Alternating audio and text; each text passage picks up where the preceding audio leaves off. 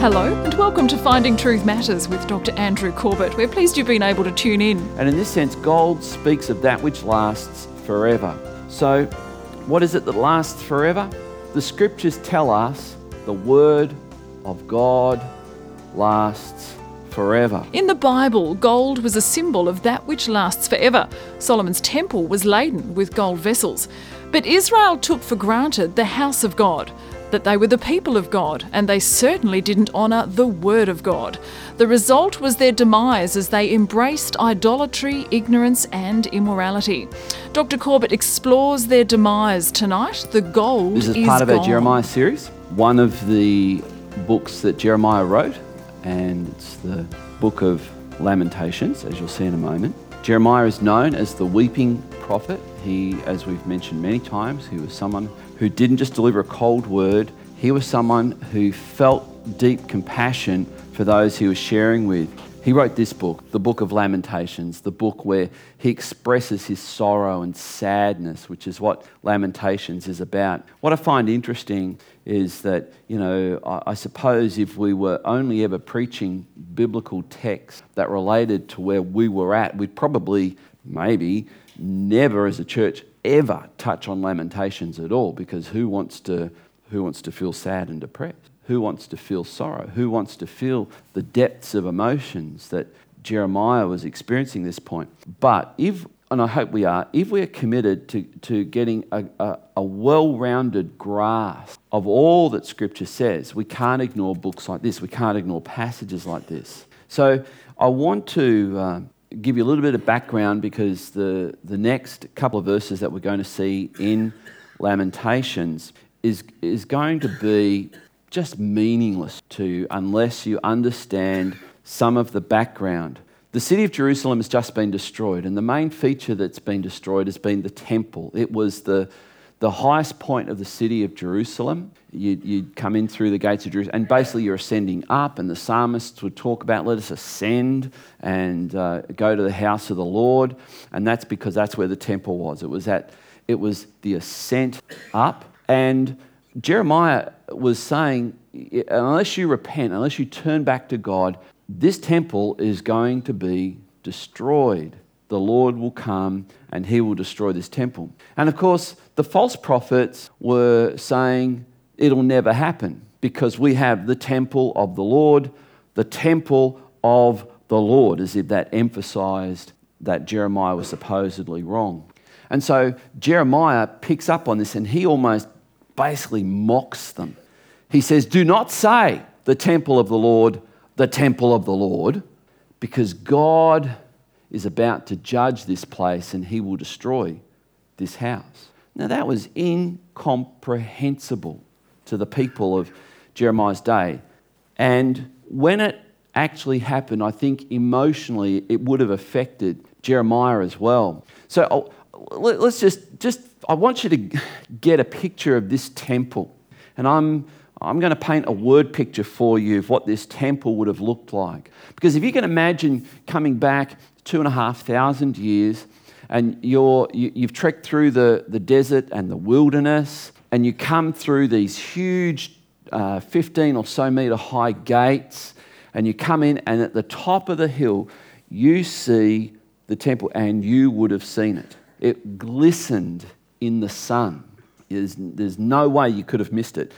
Let's read. Well, I'm, I'm, going to put on the screen some of the descriptions of what Solomon actually built when, when he built this temple. Solomon made all the vessels that were in the house of the Lord the golden altar, the golden table for the bread of the presence. That's 1 Kings 7.48. 1 Kings 7.49 says, the lampstands of pure gold, five on the south side, five on the north before the inner sanctuary, the flowers, the lamps, the tongs of gold. As soon as it says in 2 Chronicles 7 1, so eh, firstly, just get the picture. This, this building, if you can imagine coming into this building, and the temple would have been just a little bit longer than this building and just a little bit wider, quite a bit higher. But if you can imagine, all the lining of this temple was gold plated, not just inside, but outside. You see, that's why you would have noticed this temple. And the enemies of Israel certainly noticed it, as you would. There's a, there's a lot of gold sitting on top of that hill. When it was dedicated, we read this in, in 2 Chronicles chapter 7, verse 1. As soon as Solomon finished his prayer, the prayer of dedication, consecration of this building, fire came down from heaven and consumed the burnt offering and the sacrifices, and the glory of the Lord filled the temple. So it's interesting, just to by the way, whenever God initiates, inaugurates, sets something into motion, he nearly always commissions it with fire. Just by the way, the burning bush, the temple, before that it was the tabernacle.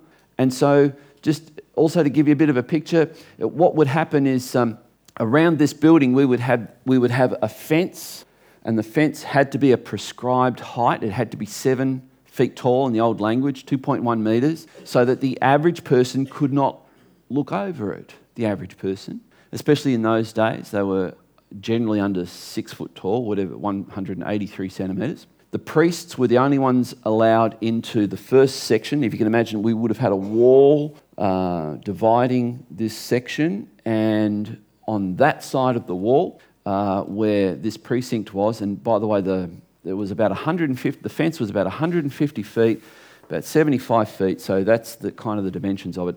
And then the, the temple that Solomon built would fitted within it, and it would have been that bit would have been smaller than this building, quite a bit smaller, because it wasn't for congregating in. The outside, the outside bit was where the people congregated. The first bit would have been where the priests came in every day, every day. And they, they came up steps, and there would have been uh, there was a table where they put fresh bread every day. There was a lamp, which was uh, called a menorah, which had a hollow tube and it was hollow pipes and it fed oil up through there and, and the priest had to make sure there was always oil in the, in the base of that thing, so it was always a light. And then there was um, uh, an altar, which would have been in the old language about from here to here, so about 18 inches, about one, uh, 45 centimetres, and by 45 centimetres, by about a metre or so high. That's called the altar of incense. And every day the priest had to come in and put fresh coals on there and put fresh incense on there. And he would take, I think, some of the, uh, as I recall, some of the blood from the offering of the animals that were sacrificed, and he would pour it over those hot coals as well to add to the, to the aroma in that room. And that was called the holy place. And then there was a curtain, and that, that, so that room was divided, and behind the curtain was called the Holy of Holies. And, the high, and the, the, only the high priest could go in there and he could only go in there once a year. And that was where he would take some of the blood from the animal sacrifice, a particular animal sacrifice, um, uh, the sacrifice of a goat actually, and he would pour it over the Ark of the Covenant. Only once a year allowed to do it. Interestingly, when Christ died on the cross, it says this that that temple veil, the curtain, was torn from top to bottom thus making access for everybody to have access into the very presence of God. That's what Jesus has done. All right. This temple was totally covered in gold, and everything was gold in it. So, everything I've just described the table, the candle, the, the incense altar, and incense, of course, speaks of prayer. The candle with oil speaks of being filled with the Holy Spirit. The bread, of course, speaks of the Word of God. But everything in it was gold. It was overlaid with gold, it was lined with gold, and that begs the question why?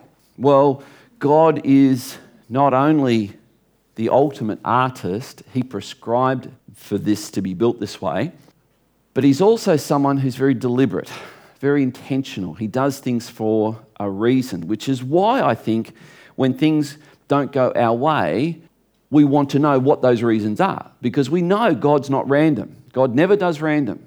He never does, that'll do. He always has a reason. So, why gold? What do we know about gold? What's the major property of gold? It never corrodes, it never rusts. Gold does not decay.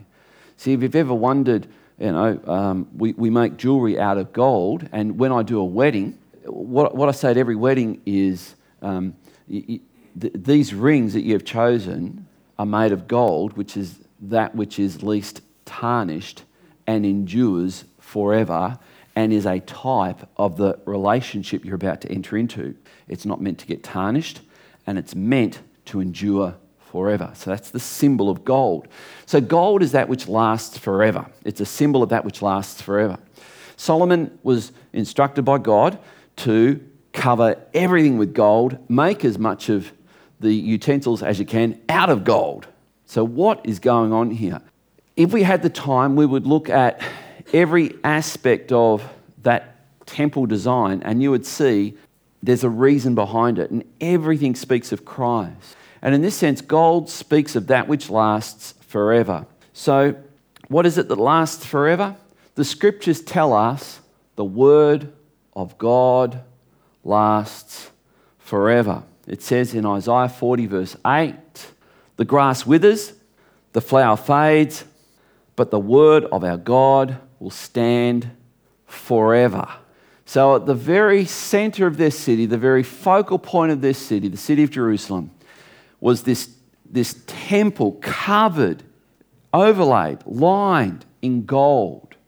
And it should have reminded them ah, that's right.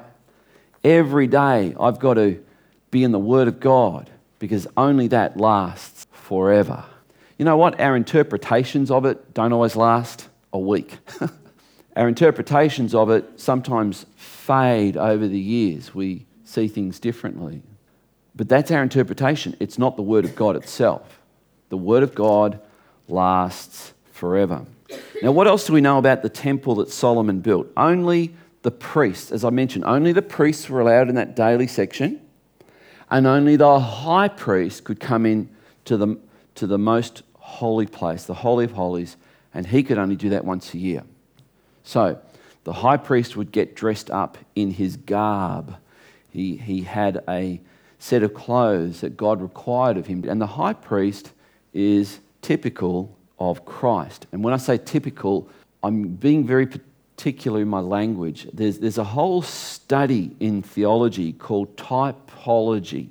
It's where we look at those things that are mentioned in the Old Testament and we see them as things that actually God has designed to point people to Christ. And the high priest is one of those things. If you'd like to know what they are, read the epistle to the Hebrews, it actually goes through each of the major aspects of typology in the Old Testament. Here's what it, it says about the high priest's garments. These are the garments that they shall make a breastplate, an ephod, a robe, a coat of checker work, a turban, and a sash.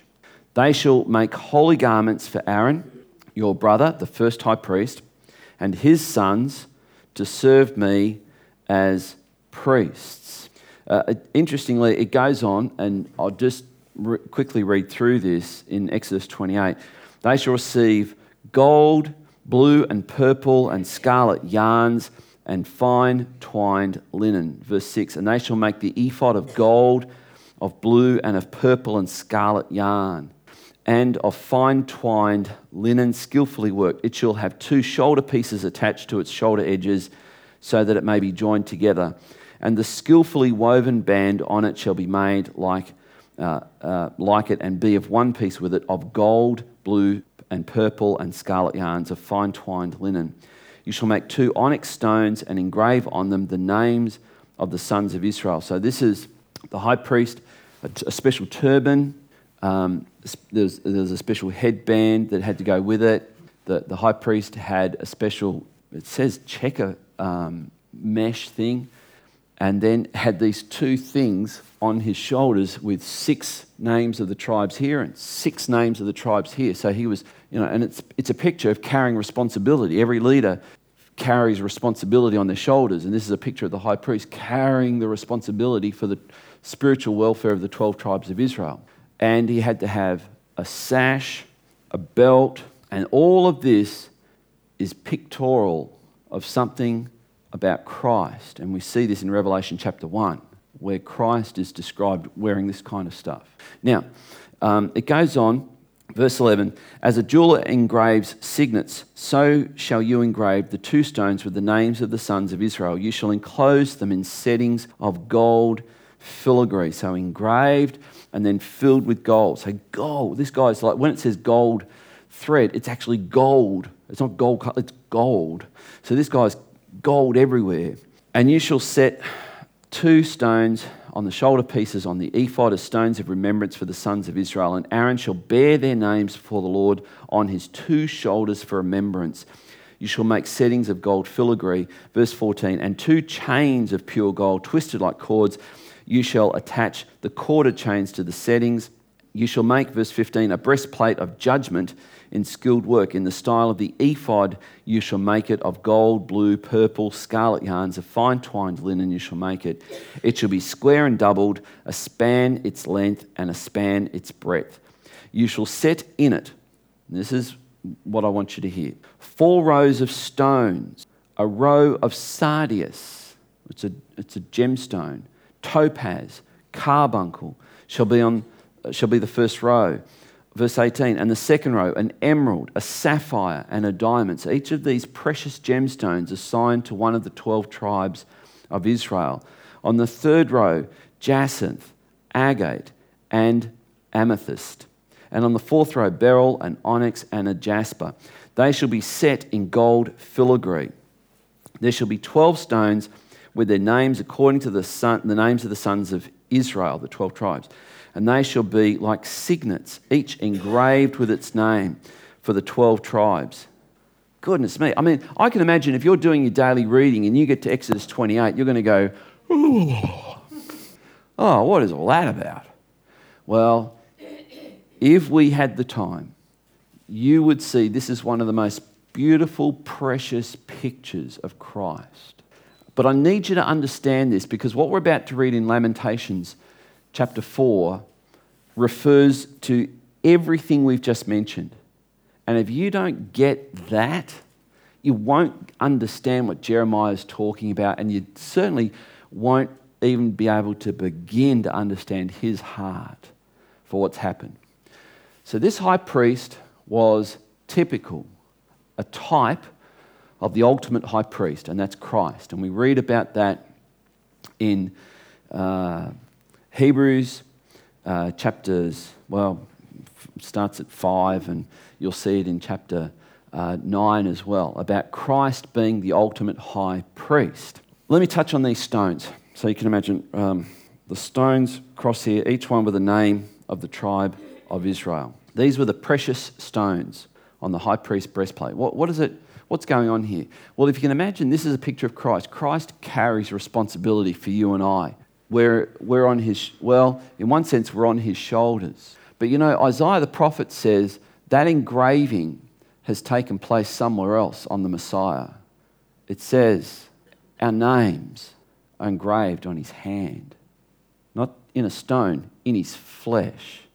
So when they nailed him to the cross, it was a part of what Isaiah the prophet said it was for us. Our names are engraved in those nail scars. And when the, the stones are put on the high priest, on the breastplate, it's close to his heart. And for the Hebrew, the, the very depth of a person's soul isn't, you know, we go, we go, you know, heart, we go like this. To the Hebrew, it was, it was here. It was out of your belly shall flow rivers of living water, Jesus. It's, it's here. So, these, so this covered the whole breastplate, these 12 stones. And it's a picture of saying these, the, the people of God are close to the heart of God, close to the heart of God. God has a heart for his people, and none of us understand it. The Apostle Paul said he didn't understand it.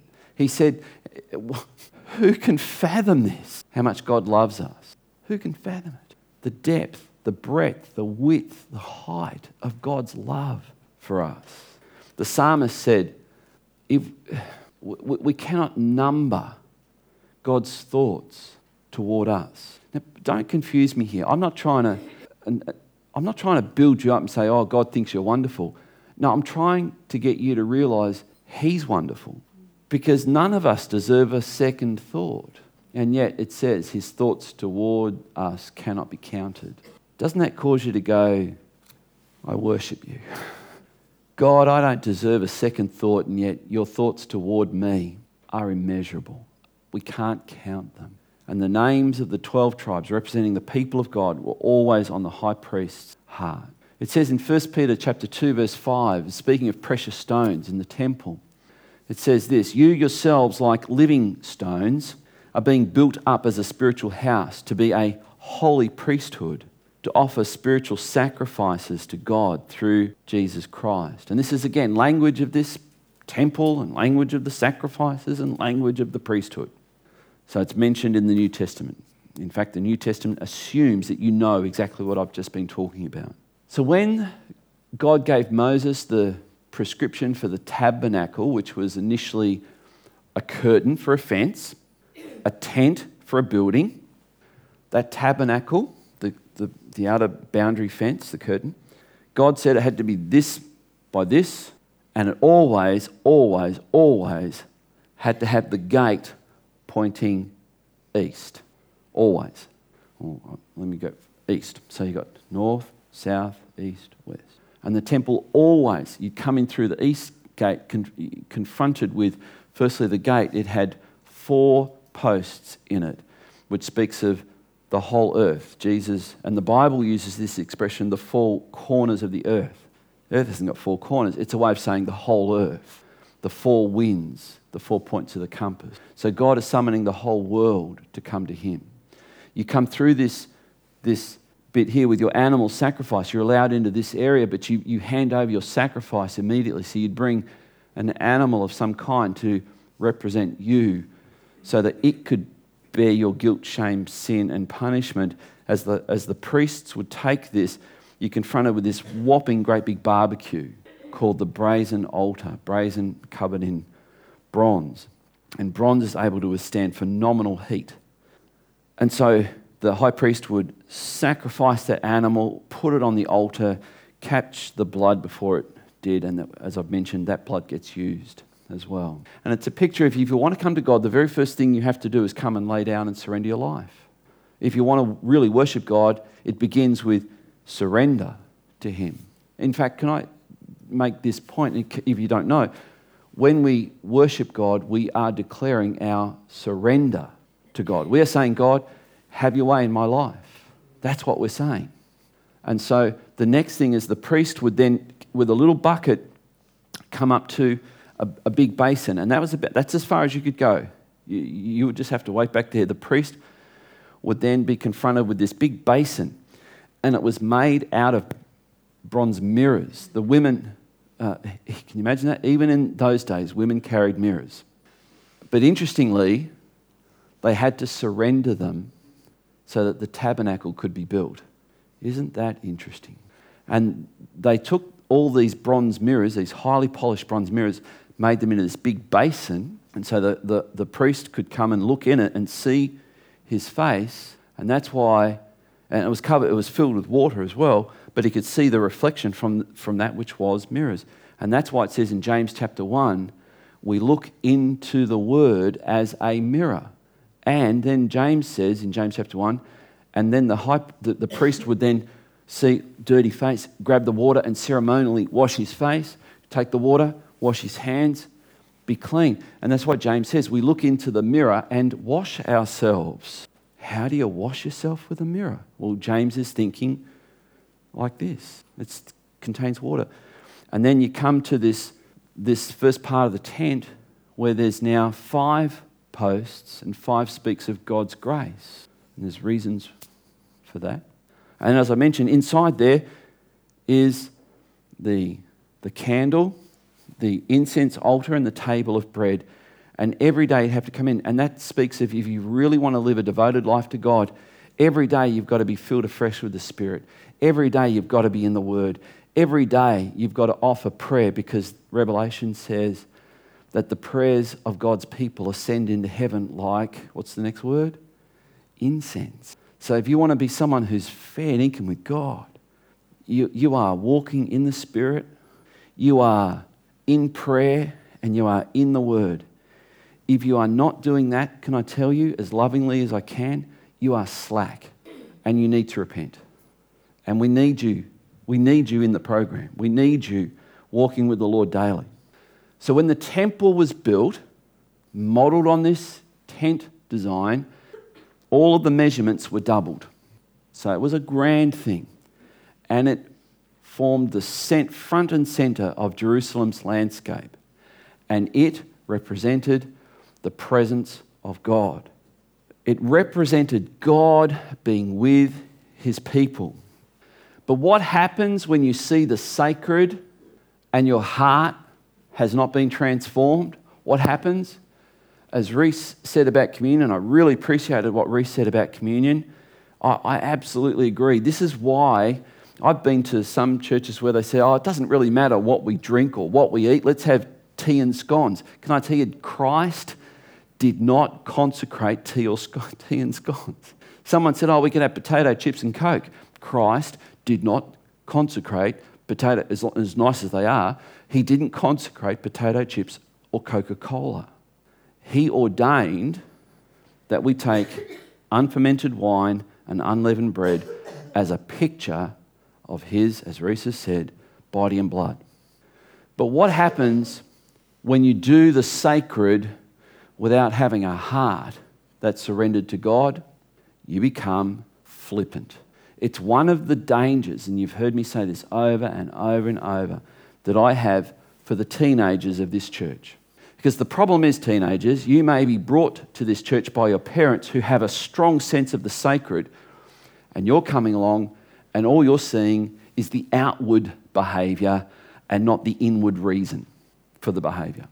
And you end up becoming flippant, trivializing the sacred, and that is exactly what happened in Jerusalem.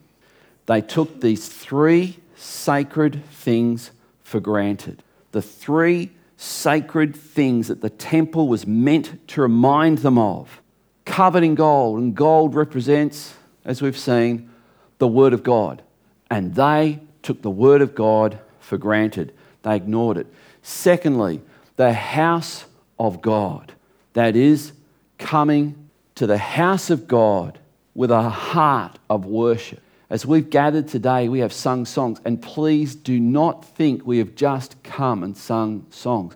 We have come and worshipped in song. We have come and we have worshipped with our giving. We have come and we have worshipped around the table of the Lord. Every one of those things in the house of the Lord that we are in right now is meant to be an act of surrender. And so the people of Israel, the people of Jerusalem, neglected the word of God. They neglected the house of God and they neglected the people of God. They began to treat people in ways that God said you should not treat others. And what happened when they did this? We've read it all through the book of Jeremiah. The demise of Israel, the demise of Jerusalem. What happened as they became flippant? You see, as they stopped worshipping God, they did not stop worshipping. You see, we are here today as worshippers of the one true living God. But you know what? Outside of this building, there are thousands and thousands and thousands of people within 15 kilometres radius of this building right now who are worshipping. They're just not worshipping God. And it doesn't matter what they worship, if it's not God, it's called idolatry. And that is exactly what had happened to Jerusalem. How do we know that? Jeremiah, for 40 years, has, has asked them to repent of this idolatry. Really, the heart is like the temple of our soul. And note how God ordered for that temple to be built. He ordered it to be built lined with gold. And I'm going to suggest to you that is a picture of exactly what should line our heart. Remember what gold represents in Scripture? The Word of God. Our hearts are meant to be lined with the Word of God. We are meant to put the Word of God into our heart. The warning is clear. We must guard against neglecting God's house and His word, or we risk the same demise the Israelites experienced. More from Dr. Corbett next week. Podcasts and Finding Truth Matters resources, including tonight's program, The Gold is Gone, are available via the website findingtruthmatters.org or by contacting us at Legana Media, PO Box 1143, Legana, Tasmania 7277. For updates and special offers, please visit our Facebook page, facebook.com slash Finding Truth Matters. Dr Corbett is pastor of Legana Christian Church and president of ICI Theological College Australia. We look forward to joining you again at the same time next week for another Finding Truth Matters.